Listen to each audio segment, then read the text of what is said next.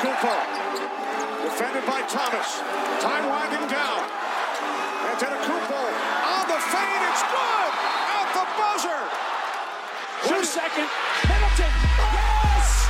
Khris Middleton! Happy birthday, Jason Kidd. This place is up for grabs. Good work defending around the rim, just taking up space. Giannis. Yes. Oh my goodness. I'm with you. Wow. Here we go. Uh-oh. Giannis Antetokounmpo. Again, price of admission at Target Center right there. So we just gonna go out there and play basketball and win. And win? Yeah, How many games? six. We're gonna be we're gonna win the six. This is the Cream City Cast. How's it going, everybody? Welcome to another edition of the Cream City Cast. I am your host, as always, Dylan Piccolo, joined with me now, as always, with my good friend Alexander Juneau. Al, what's up, man? How we doing? Uh, kind of an indifferent weekend for the Bucks. Yeah, uh, could have gone a little better. Could have gone a lot worse. Uh, what was weird is that they got off to a bad start in both games, and then it kind of got better from there in both games, but sort of different endings. So we'll put the games on the back burner because uh, we had a, a bit of news um, going into the weekend uh, with Thon Maker. Uh, Woj tweeted that you know Thon is you know sources telling him that Thon wants a bigger role uh, and wants to be moved because he can't see that bigger role with the Bucks. Um, this is interesting. I mean, Thon has had five DNPs in the month of January. So, I mean, his minutes have definitely been reduced uh, and have been reduced even before that. So I can understand where he's coming from. Uh, but he also hasn't really played himself into any minutes on the other side. So I'm kind of, I don't know how I feel about it. I'm kind of in the same boat. Um, I think that a case could be made that he should play over Ersan with how Ersan's played this year, but Ersan's more of a four and Thon's more of a five, so it's kind of like a sticky fit. It, it's kind of up in the air what you think about Ersan. I definitely know that some people think Ersan's playing better than Thon, but I don't know. Ersan's been moving so slow lately. And like for me personally, I don't blame Thon, but I want to be realistic. Does another team have that role for him? Does another team have 20 minutes a game to give to Thon Maker? I don't think so. Yeah, and I don't really think so either. So, and, and in that situation, I don't think a trade can happen necessarily because we're just trying to move Thon Maker. I think like if you're gonna trade Thon, like you're gonna throw him into something because like I don't know really like what a team is gonna offer him. Like if a team throws you like a second round pick, are like are you gonna just like take that? I, I don't think you are. I don't think Jon Horst is gonna sell that low on him. So I think one there's not really a market for him right now because he hasn't played himself into a market, if that kind of makes sense. Yeah, I think there's teams that could definitely be interested in him, but I don't know if there's any team that would give up anything of value for him. Right. Exactly. I just I just don't see it. I, I think that, you know, there's definitely people around the league that liked him when they drafted him. You know, he was people were high, you know, high on him. He was a top 10 pick, maybe a little too high, but definitely have saw him on mock drafts around there.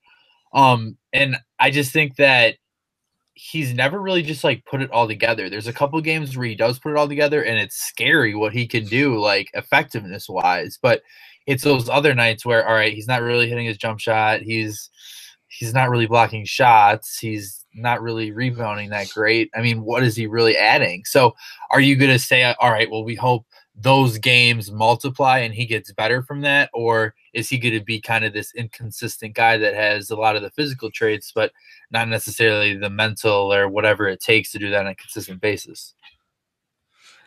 Yeah, that's what's always been sort of tough for me with Thon Maker is that you see some things that he does well, and I think his ability to move his feet on defense and stay in front of people is pretty valuable. But in terms of like a basketball IQ and putting it all together, it's tough to say that Thon Maker's done that at any point.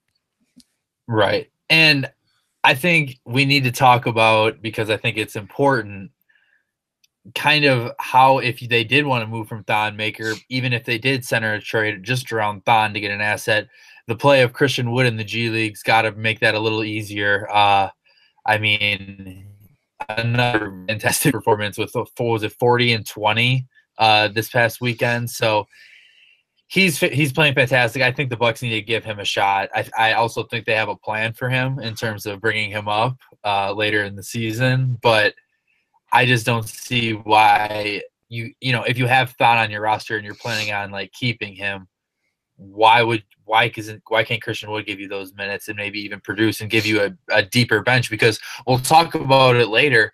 You know the Bucks didn't look deep at all against Oklahoma City and against Orlando. They had 14 bench points against, uh, or not Orlando, against Charlotte. They had 14 bench points against Charlotte, and they had 15 against Oklahoma City.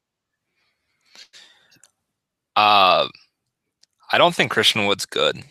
Like, I, I don't think we've ever talked about this before, but like, he, especially for what the Bucks need their big men to do, they need guys who can defend positionally. I don't really think that's Christian Wood. He's not the worst on that end. He's not like Jabari Parker, but he's not fast and he doesn't really have good instincts or positioning. And I think that's a big reason why a lot of the times he puts up these big numbers with the herd is because they make a massive deficit for themselves. They've not been a good defensive G League squad this year, and that's that's not just on him, but he is a part of that. He's played a lot of minutes for them, and he can't shoot. And like he would be the worst shooter that the Bucks play besides Giannis, and I'm not actually sure he's better than Giannis. He attempts four three pointers per game in the G League, and he shoots in the low 20s in terms of percent. So, like, I, I don't know. I'm probably more out on Christian Wood than anybody else, but I just feel like it's worth mentioning.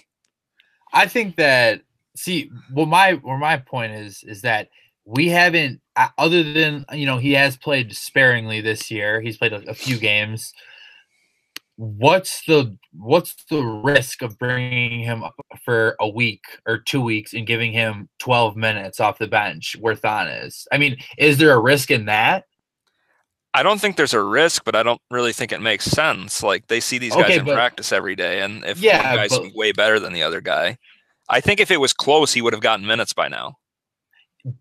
But what I'm saying is that I also that could be what they're saying, but I could I'm saying is that they're they're doing this wrong.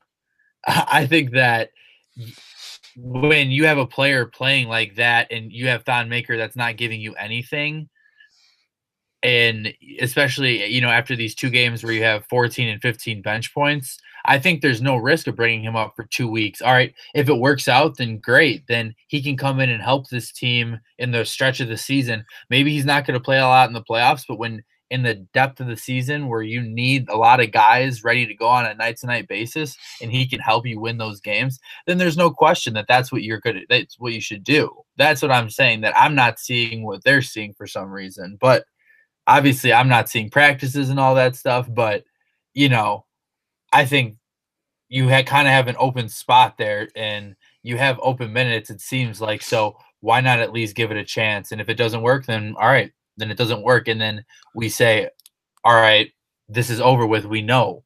But why are we just sitting there having this unknown factor? You know what I mean? Not really. I mean, I just I don't think he's bringing anything that Ersan and DJ don't give you. I think, oh, well, he would bring different skills, but I don't know if those skills make them better as a team. But that's the thing you don't. But that's the thing you don't know. So you have a valuable asset, and you're not even trying to figure out if it can work in your system. I mean, like, and the only way that I think that you can figure that out is in an actual game.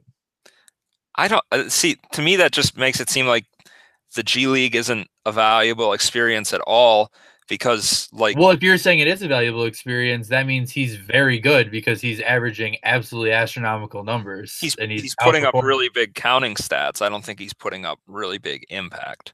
Um, just he's putting the ball through the hoop a lot and he's getting a lot of rebounds. I don't necessarily agree that that's like a huge impact necessarily. I think in many ways it's just somebody has to score the ball and he's been the guy that scores the ball I just I don't think I mean, that the Bucks true, are his true shooting percentage is sixty one percent. I mean, you know, he's obviously getting easy shots and doing it well. So I, I just think that you know you look at the bench scoring the last two games. Obviously, you can't jump off a cliff, and I'm not saying that this move would necessarily be jumping off of a cliff. I mean, just putting him, inserting him in the lineup for a couple of games. I think, you know, I don't think that there's any, there's no real reason why not to, especially if you have someone that doesn't want to be there and doesn't on the team. I mean, Well, That has a- Thon that has- that has- in the lineup.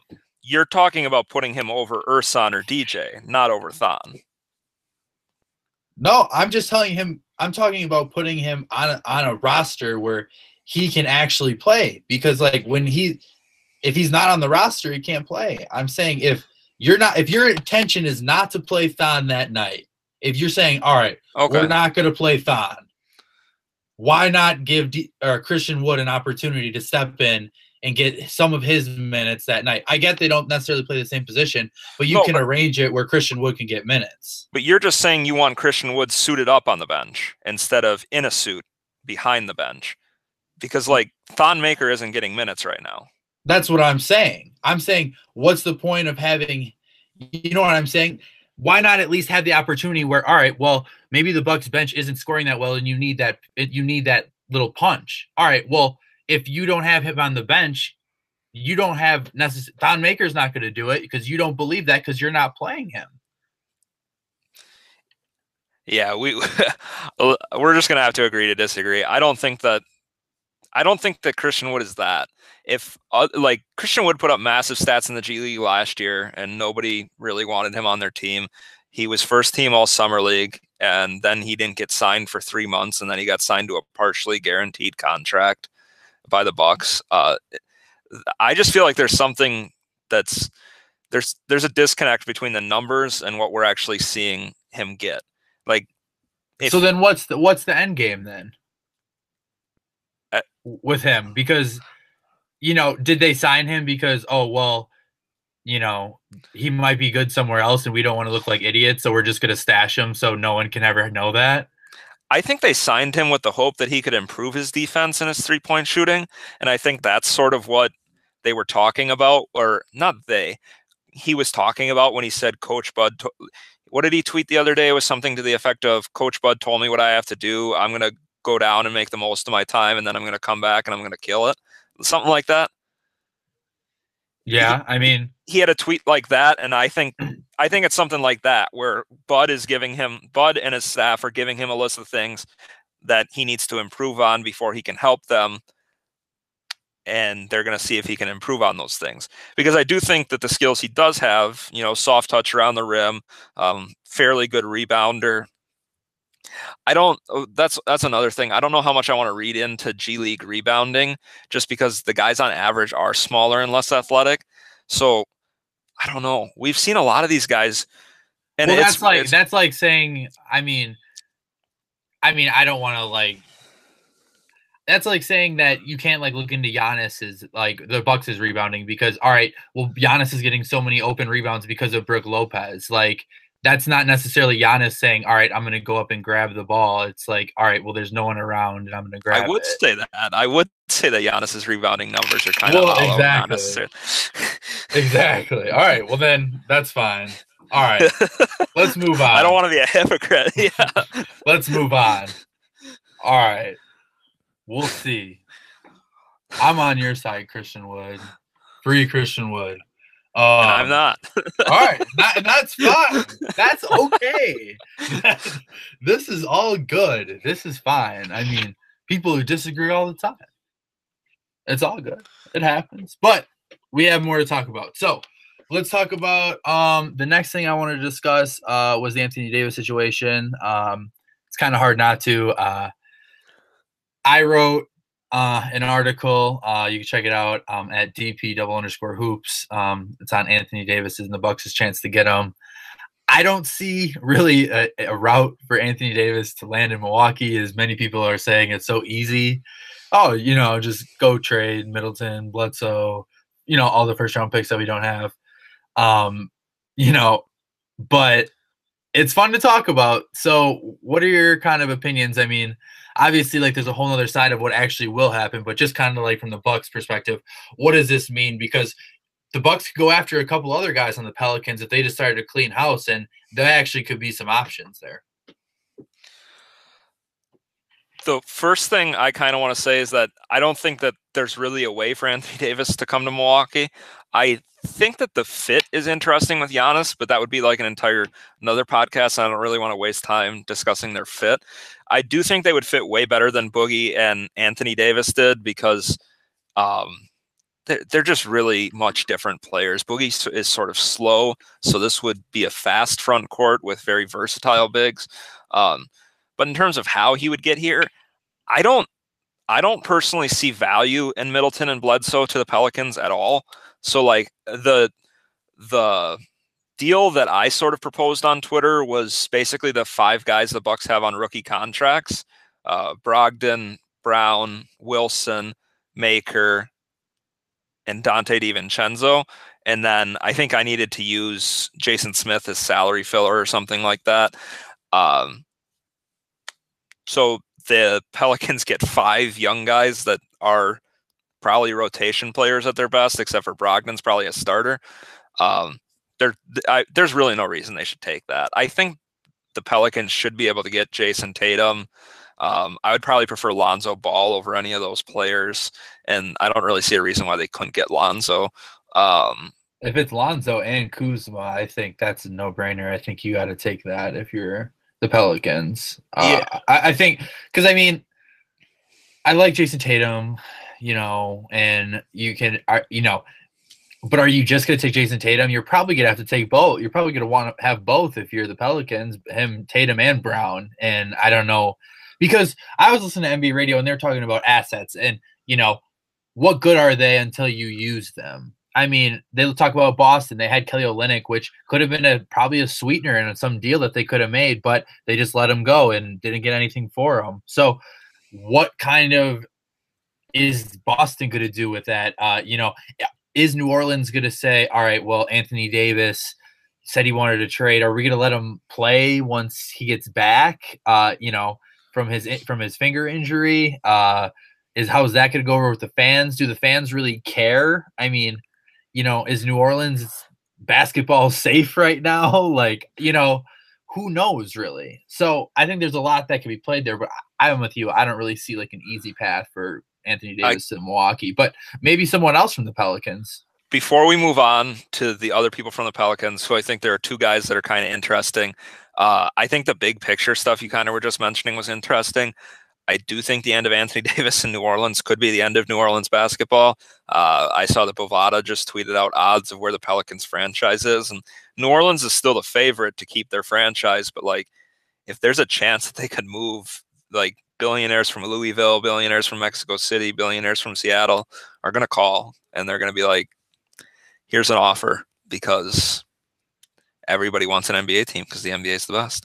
But the other thing I wanted to mention is in terms of it doesn't matter to me that the Bucks can't get Anthony Davis. I just don't want the Celtics or the Raptors to get Anthony Davis because then like that changes like the Bucks can come out of the East this year. If Boston has Anthony Davis and Kyrie Irving and Al Horford and Gordon Hayward, I don't know if the Bucks can come out of the East anymore. So that's definitely worth mentioning. And it, like if Toronto has to give up like OG Anunoby and Pascal Siakam, and they still have Lowry, Kawhi, and Anthony Davis, like game over. Like that's wow. But Jrue Holiday, how does he get here? I think I think obviously you got to move on. You got to figure out some way to, you know, work in Bledsoe. I mean, I'm not moving Middleton for Jrue Holiday. I'm working looking at Bledsoe and trying to fill around that. Um, I like Jrue Holiday a lot. I think what he brings, uh, you know, I think offensively is good, but you know what he can bring on the defense end of the floor is really really good too. I think he could fit well uh, what Budenholzer does here, um, and I think he's a good fit for the system. I think just making obviously the money work is fine because I mean I think as Bucks fans right now we're kind of at the point where it's like, all right, well obviously like we love Middleton and you know Bledsoe, but you know the second Anthony Davis was uh, you know was said to be on the market, I everyone. Well, we can trade Bledsoe, Middleton, Brogdon, whatever. Doesn't matter. We no strings attached to anyone except Giannis. So yeah, that's for Anthony Davis, but are we going to do the same thing for lesser players as well? So that kind of is the big thing, and it talks about bringing him back as well. For me, I think a Jrue Holiday package would have to be built around Brogdon because Brogdon has restricted free agency rights, and he's young enough where you could sort of talk yourself into re-signing him and he's probably not good enough where he would ruin your tank if you're trying to tank for a few years but he would be a nice guy like if you get a very good big man prospect. You need a guard to get him the ball. Malcolm Brogdon can be that guy. Um, so I was thinking, in terms of making the money work, uh, George Hill, big expiring, Malcolm Brogdon, Thon Maker. That way, Thon can get out, and in theory, minutes would be open. Uh, the reason I like Jrue Holiday is mainly his defense. Uh, I think he's a more like I started talking about this with a buddy of mine. Uh, people will say that like Malcolm Brogdon's a way better three point shooter than Jrue Holiday. Well, Jrue Holiday actually shoots off the dribble and has a way quicker release. And I think that sort of stuff kind of matters when you talk about how slow Brogdon's release is and the fact that his attempt rate is sort of low compared to the rest of the Bucks.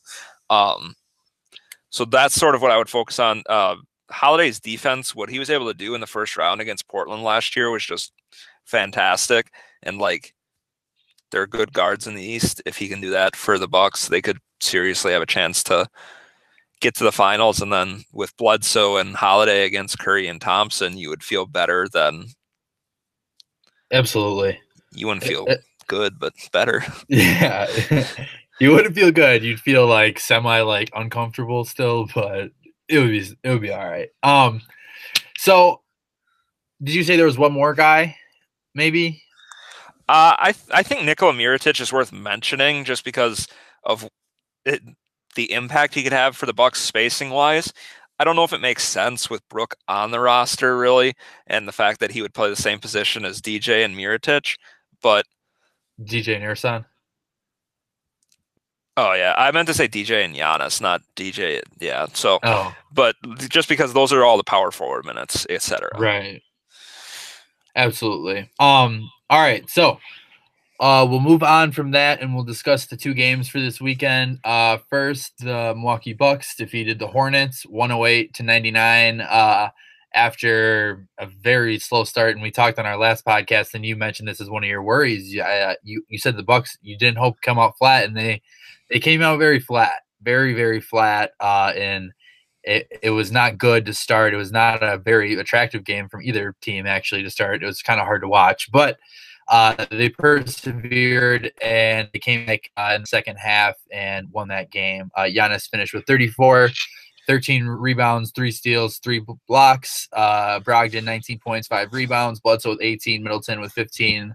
Like I'd mentioned before, uh, 14 bench points, and the Bucks outscored the Hornets in the fourth quarter, 32 to 12, to seal that one up to come back. So give me some of your key takeaways from the game against the Hornets. Kind of uh, a trend we saw over the weekends with the slow start. It was really bad to watch. I was there. Uh, I had, uh, it was just painful. You know, they got off to the slow start, and you, you know, when they're down ten, you're waiting for them to like just claw their way back into it. Second quarter goes by, they're still down about 12, 14. Third quarter goes by, they're still down about 12, 14, and you're like, ah, crap, they're not going to come back from this one.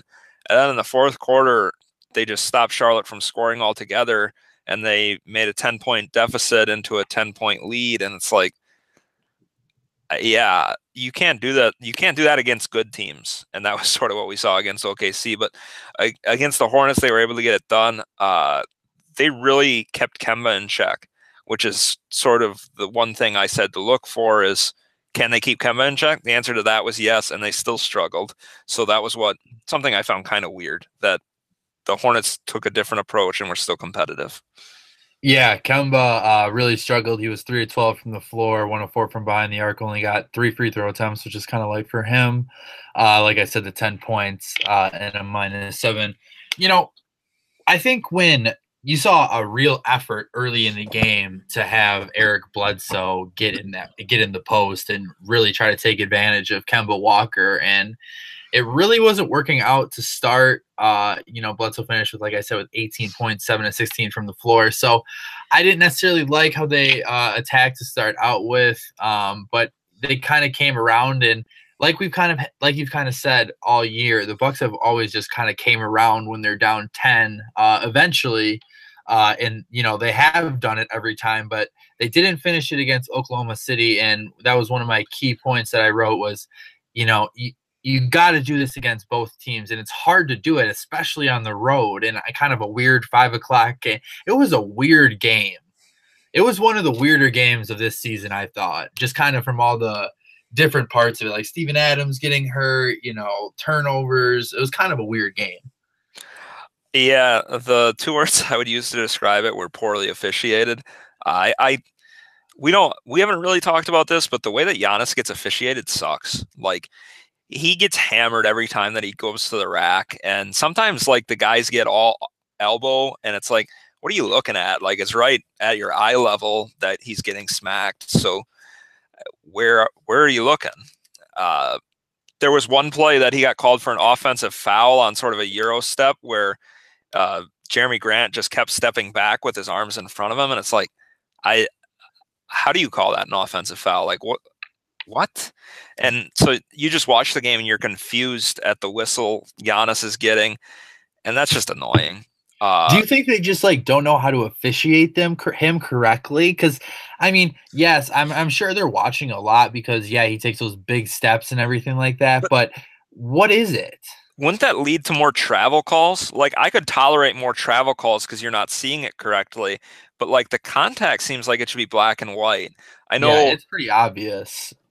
I know some people say that because he's so big and strong, they try and give smaller defenders an advantage against him, but like that's not how basketball works. Like that's if you fair. think that if you think that he's using his strength, like uh, how? Like by stepping towards somebody because that's not that's not an offensive foul. Like if he was shoving off, yeah, absolutely call that. But yeah, I I don't know. Like he he's got to finish through contact at times and stuff like that, and he does a really good job of it. He draws a ton of and ones, but it's frustrating to me that people it, eh, the the the entire way he's officiated is just frustrating to me. And then, you know, it's bad enough when he doesn't cash it in at the free throw line, but like at least give him the chance to not cash it in at the free throw line because it's watching all these no calls kills me. And then like he starts the game off 0 of 6 from the field. Like, or so, maybe it was worse than that. But like Giannis is never going to go 0 of 6 from the field if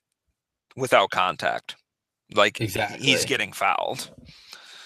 I thought, you know, and you you saw his kind of mindset change because he got blocked for a career seven times uh, yesterday. He started to kind of change his mentality and started to finish more at the rim. And I tweeted that I said, you know, he's got to start finishing more at the rim where he can't get, you know, they can't block him. It's going in the hoop or, or and he's going to get fouled. And you started to see that, and he started to finish a little bit more. But I thought Oklahoma City's defense was just absolutely suffocating in the second, first half and the second half. I mean, despite the Bucks scoring 70 second half points and only 42 in the first, but in the second half to score 70 and still kind of play that defense because they knocked the Bucks out of rhythm. I mean, yeah, Khris Middleton got hot for a little bit uh, in the fourth quarter, which was nice to see. But man, they knocked the Bucks out of sorts by really packing in that paint and kind of rotating over to stop Giannis, especially on the drives, and everyone in terms of defensive talent, do you think OKC is the best in the league? I'd say athletically, yeah. I know Westbrook isn't like like I'm a huge Westbrook critic. Like I, I don't really care for his game a whole lot, but the other guys on that team are just like beasts. Paul George, beast. Steven Adams, beast. Uh, I thought Jerami Grant played pretty good defense on Giannis. I was complaining about one call and stuff like that, but overall pretty good. And then they bring Nerlens Noel off the bench, who's really like that's what he does is play great defense. Yeah. So Jerami Grant had five blocks. That just seems wild to me. And Dennis Schroeder, pretty good athlete too. Um, yeah. It's a tough team to play. Yeah, it was a weird game and a tough team to play. Kind of, I mean, they're the third best team in the Western Conference. So, I mean, you look at it, that was probably like a top what top six matchup between an NBA teams, probably at least. Yeah, depending. Yeah, I Probably. think OKC's probably the sixth or the fifth best team in the league. Uh, yeah, so that's one of the Bucks' hardest games of the year to play a top six team on the road. So And I mean, think about if Brook Lopez was and what he was in the first quarter. Think about that because that that's a real scary thought. Oh, it- Re- the game had the potential to get ugly. They didn't really have many runs until the fourth quarter, and the Bucks were down, you know, 14-16 for a lot of the game. You know, if OKC goes on a six-point run, the Bucks are close to getting 20 piece, you know. Yeah, it it didn't go great. I mean, it's kind of I'm kind of glad we don't have to see this team again. Like the next time we see them will be April 10th, the last regular season game of the year, and there's a good chance that one of these teams the game doesn't matter for at all. Like the Bucks could have the one seed clinched if they, you know, if they beat the Raptors next week and they're a game ahead of them. They have the one seed clinched. They wouldn't even need to try against OKC. But- yeah, and then you wouldn't see him again, and it wouldn't be a problem. Um, one play that I just like can't get over is that Bledsoe pass at the end. I, you know, I think like he was just un- indecisive and just kind of let go of it at the end. But I think you know, it's t- it's it's easy to say, all right, well, man, he struggled in the clutch time in the playoffs, and another bad thing happened here. You know, could those moments stack upon each other? I mean is that going to play into what they're going to do in the offseason trade deadline? I mean, all hypothetical things, but all could be definitely true. Uh, what are your thoughts on kind of that? I'm starting to worry about his shooting. Uh, he had a really bad shooting night against the Hornets from three, and then he goes one of four against the Thunder. Um, his game is built so much on finishing these really tough drives at the rim that if he's not doing that, he really struggles with efficiency. You know, against the Thunder, 14 shots, 11 points. Uh, couldn't really get uh, his teammates going either. He only got three assists, had four turnovers. Um, he was the only starter that was negative. The rest were either even or positive.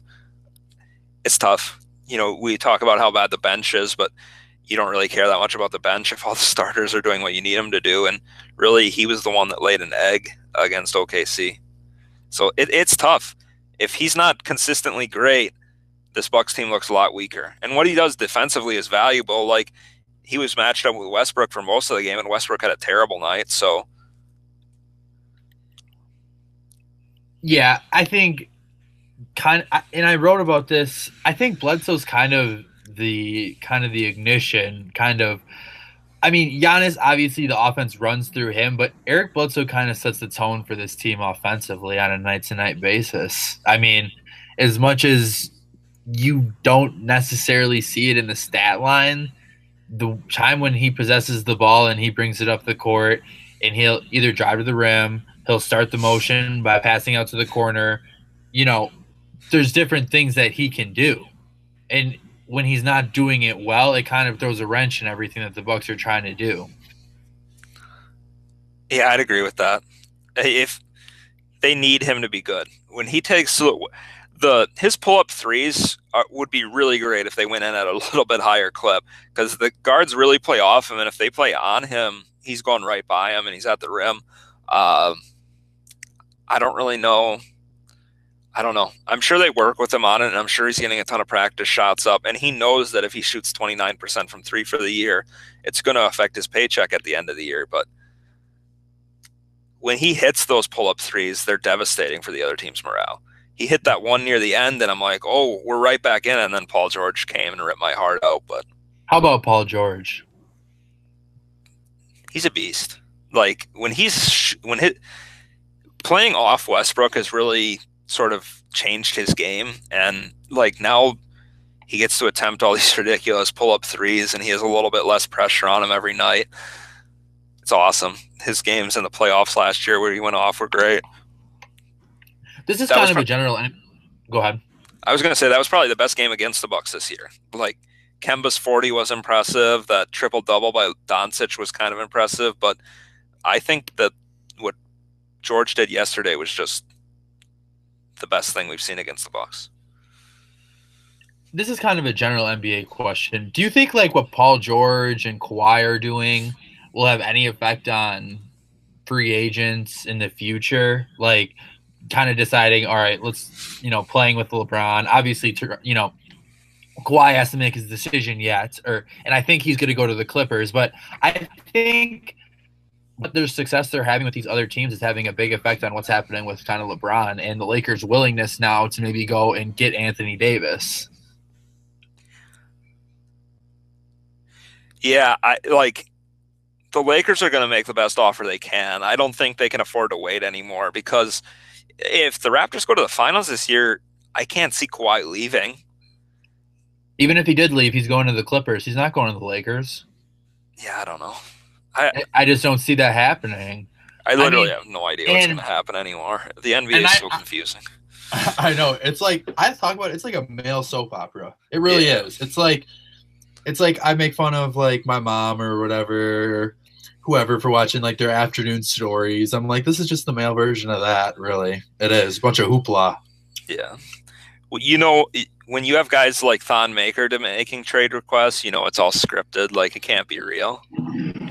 When I saw that and I saw Woj tweeting that, I'm like, man, like I should be breaking that news. Like, like this is not like a Woj bomb type. Yeah. When you think that when you think about what Woj did in the last five days, he broke that Anthony Davis wanted to be traded, and he broke that Thon Maker wanted to be traded. So like, I think the Thon Maker one's more impressive. yeah, there's just like this huge array of things that Woj breaks, and you know, there's the small things, and then there's the big things. My friend sent me a thing from uh, Bucks Reddit, and it was the Michael Jordan Thon Maker identical plays tape. Have you seen that? I th- think I have. I I know I've seen one with Giannis, I think, but I don't know if I've seen the yeah. You know what kind of is funny? When the when like first take talks about the Bucks randomly sometimes, they'll always slide in at the end. Oh, imagine what Thon Maker could be. They won't talk about they won't talk Yeah. about anything that's like actually like factual about the team. They'll be like, but at the end they'll just slip in. Oh man, that Thon Maker. Oh my god. Imagine, just imagine what he could be. Yeah, that I'm seems like- to be. Maybe the maybe they can convince somebody to give us something valuable for Thon Maker because us people that watch him every game are like, yeah, he could be something, but he's probably always going to be the guy that can't catch a basketball and struggles to shoot consistently. Yeah. Stephen A needs, needs to start demanding that AD. AD for Thon straight up. Who says no? Exactly. Right? Well, Me. that, yeah, that's true. All right, well, that's going to do it for this edition of the Cream City Cast. The Bucks have uh, a few games this week. They play the Pistons. Uh, all these games on the road. They play the Pistons on Tuesday, the Raptors on the TNT game on Thursday.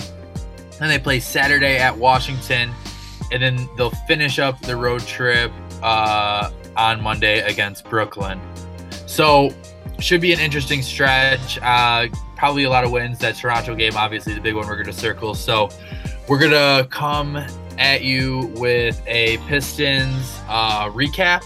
I don't think we're going to do a Pistons preview before tomorrow because we're getting this one out so late. So we'll do that. And then we'll preview the Raptors on Wednesday for you then as well. So my name's Dylan Piccolo.